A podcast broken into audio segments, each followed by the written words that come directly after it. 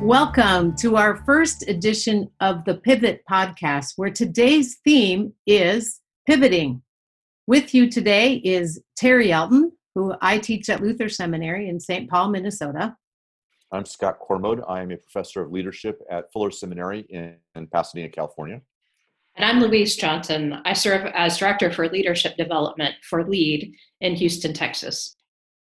And we're going to start off today's podcast with a little case study. I think, Louise, you're bringing the case study today.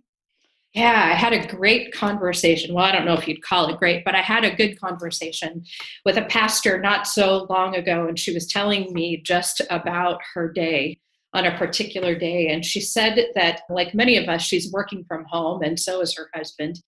And between the two of them, they're managing a three year old toddler who can no longer date, go to daycare and who, of course, has no idea why mom can't stop and play with her. So she set up the scene, and then she was talking about how, in the thick of this, she got a phone call from a parishioner, a woman whose husband was dying in a local hospital.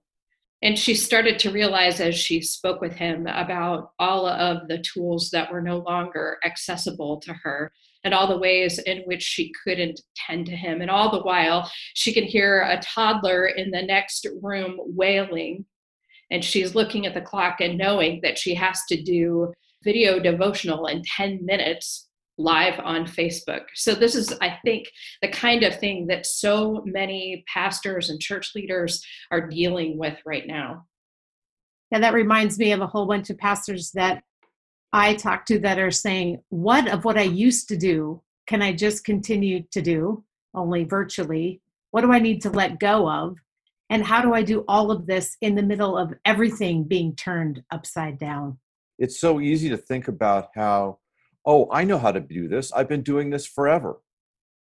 And then all of the things that I've been doing forever no longer work and it's exhausting to have to think about each day each new thing each thing is something that is a new experience that i've got to reinvent my entire life each day it's exhausting and so right all of us are called to pivot right now to keep one foot centered in a kind of center of gravity, but to turn and to reinterpret and reintroduce the things that we know now for a different time.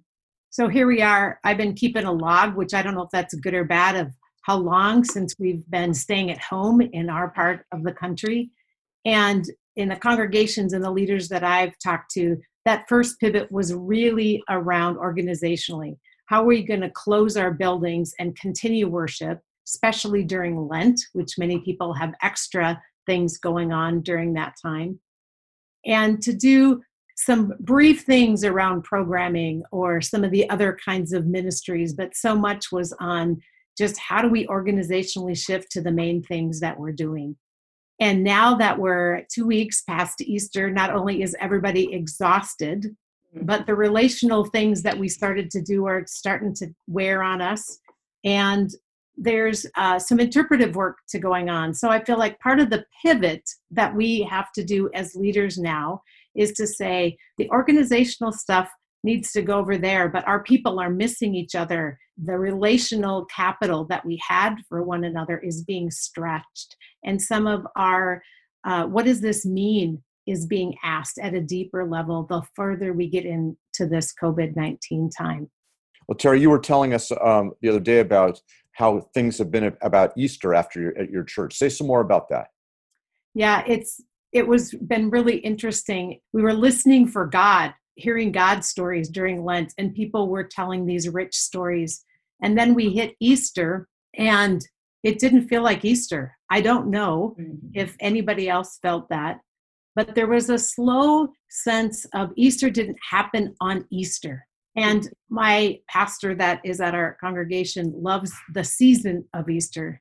So she says, We're going to become Easter, and Easter is going to be this unfolding over a period of six weeks. And I think that that feels more like what is actually happening around us because Easter didn't come on a day.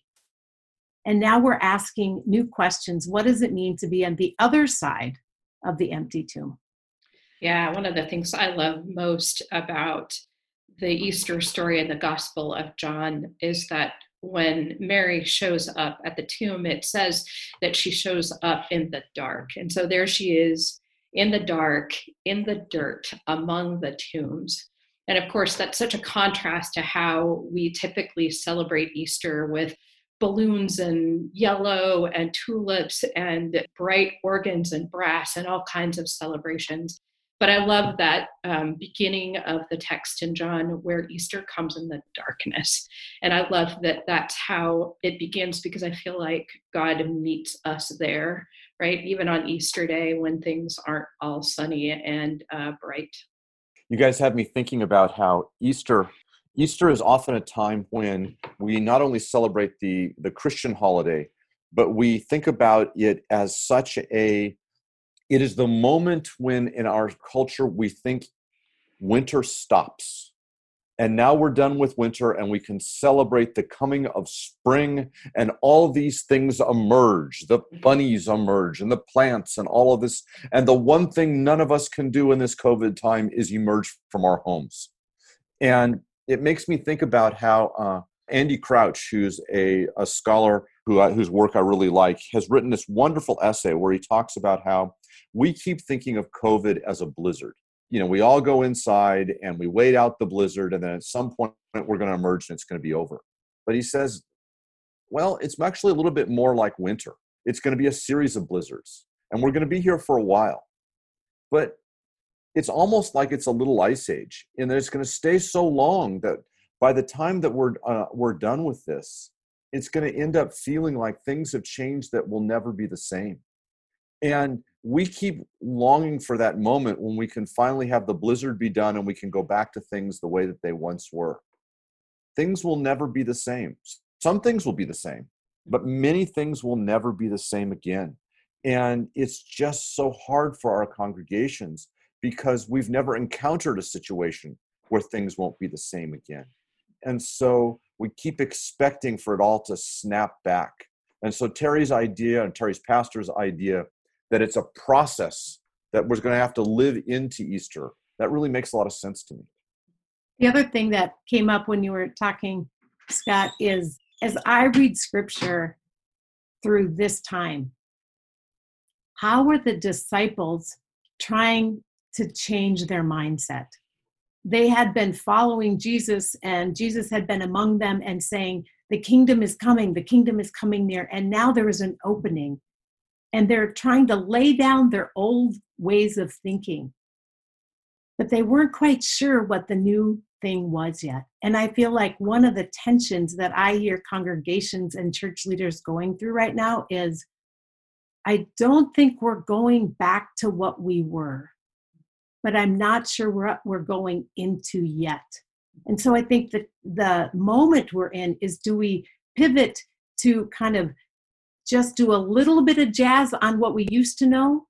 Or do we pivot and really open ourselves to a new thing that God is doing among us? Well, one of the things I keep thinking about as you were talking is this idea of mental models. We all carry in our heads these mental models of how things should be. You picture a car, it's supposed to have a steering wheel, it's supposed to have four wheels, it's supposed to have all these pieces. And that's how that's what that's our mental model of what a car should be. And you show me something else and it might be something but it ain't a car. Well in the same way we've got all this mental model of what church should be. Church should be a place we go to. Church should be a place where we sit down and we have a worship service. We sing to god. We pray to god. We have eucharist we go um, afterwards and we talk to each other and the way that we can tell each other are doing well is because we can see each other and all the mental models are breaking down because none of these things of how church should be are now possible to us.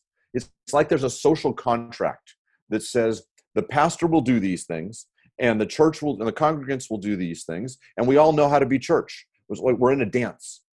And all of a sudden the music has changed so much that the dance that we've all been doing cannot possibly continue. And so the social contract itself has to be reinvented, but it has to be reinvented on the fly. And so it's just difficult because we have all these different assumptions of how we do community, of how we do worship, of how we do Eucharist, of, of how we pray for each other, how we care for each other. And every one of them is being reinvented all at the same time. Any one of them would be easy to reinvent, but reinventing all of them at the same time, it's just so overwhelming reminds me a lot of one of my favorite scripture texts that I turn to again and again as I'm navigating change with different kinds of communities. And that comes out of Isaiah 43. And in the middle of that chapter, God says through Isaiah, God talks, calls to mind the kind of seminal story of Israel, the story of the Exodus.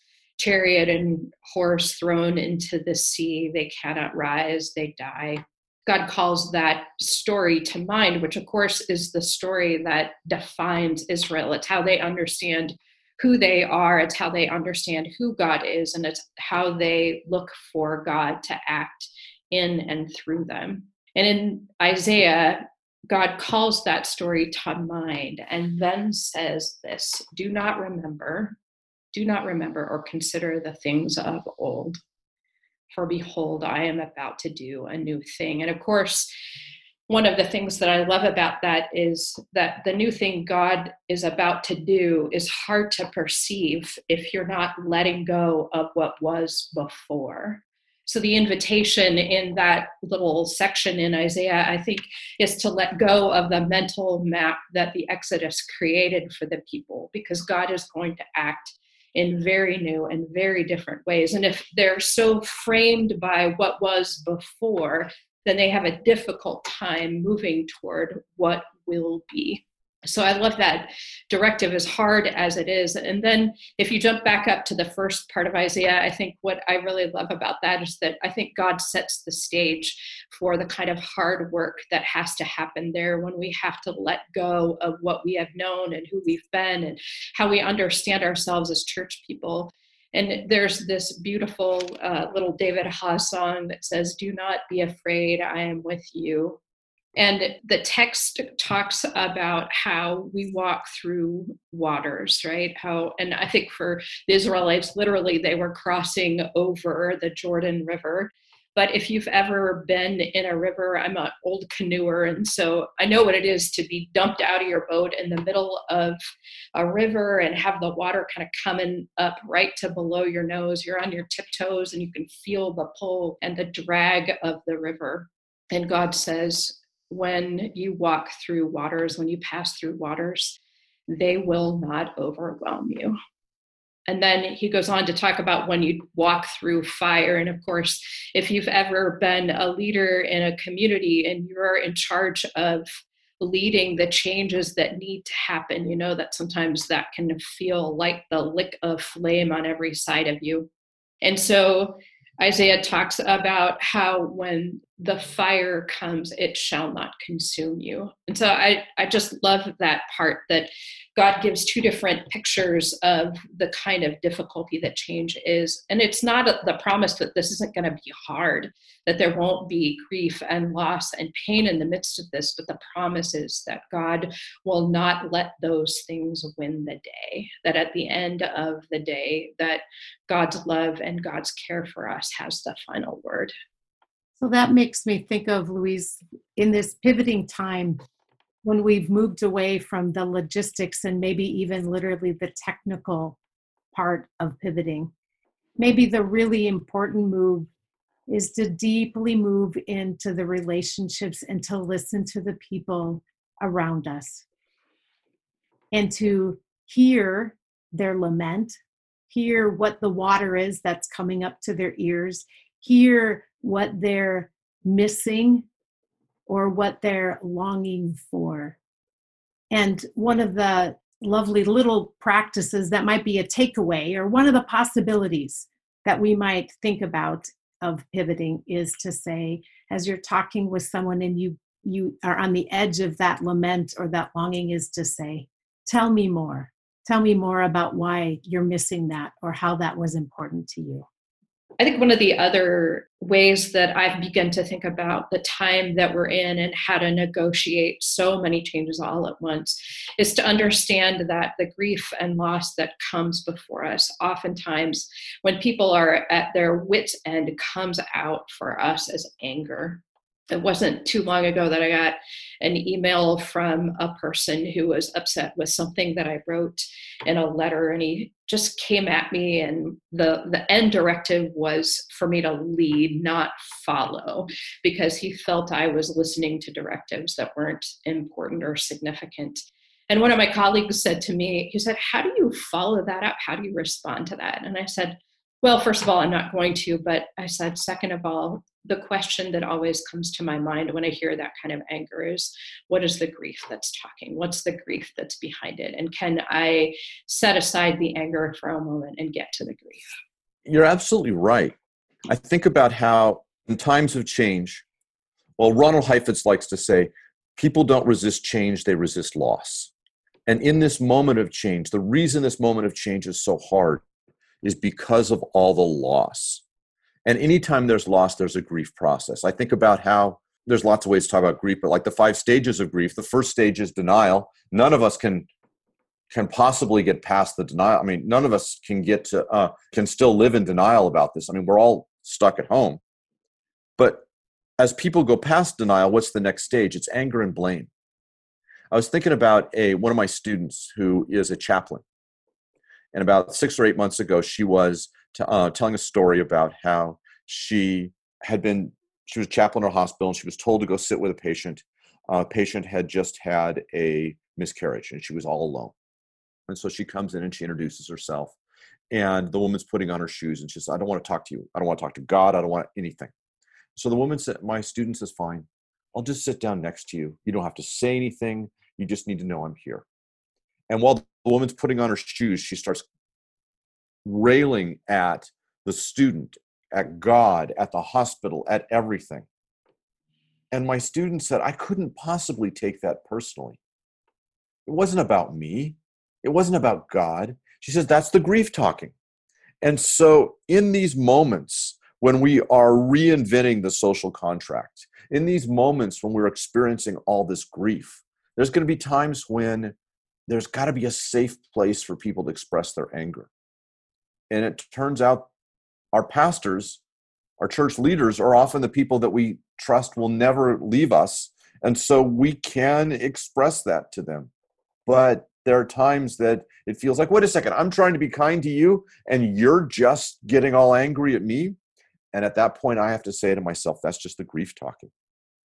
So, what do you do? I mean, it's not enough just to say to yourself, that's not the grief talk. What do I do in that, that moment when somebody is saying I'm doing it wrong? Well, oftentimes, if we're reinventing the social contract, let's just make it discussable. I am working with a church right now where one of the things that they're doing is they're trying to figure out how to reinvent young adult ministry. And so they've just simply said to the young adults through their, their various forms that they have through Zoom and through Facebook and through some social media sites, they say, We're having to reinvent this. Let's reinvent it together. But by making it discussable, all of a sudden it takes a lot of the starch out of it, takes a lot of the steam out of the room, and allows them to talk together about it rather than thinking, oh, the pastor's got to have it all figured out or the leader's got to have it all figured out. So, one, you know, you were talking, Terri, about things we can walk away with. One thing we can walk away with is that we can make this social contract discussable. We can ask people, how do we reinvent in this moment? And we can talk about it together rather than making any kind of assumptions. I think we can also make discussable this timeline. Is this a season? Is this a blizzard? Or is this the beginning of an ice age? And I know the same pastor that I was talking about had a leadership team meeting this last week. And with the council, the, the decision making body, and the, the leaders that were taking on all kinds of new things in this time, they just talked about what do you need to hear us talk about? and how do we talk about the stages of this knowing that we're not going to turn it's not going to be like a light switch that once the governor says you don't have to stay in your houses anymore we're all going back to worship in fact there are many in that congregation that will not be back to worship for over a year because of their vulnerability. And it, it was said out loud in the midst of that meeting. There was grief, there was loss, but it also felt honest. And it, it felt like that opened up the opportunity to then move forward on each of those areas. Well, thank you, Terri. Thank you, Scott. This has been a rich conversation as we think about what it means to lead in this era and particularly all the ways in which we're being called to pivot. That's the name of this podcast, Pivot, and this is the end of our first episode. Thank you.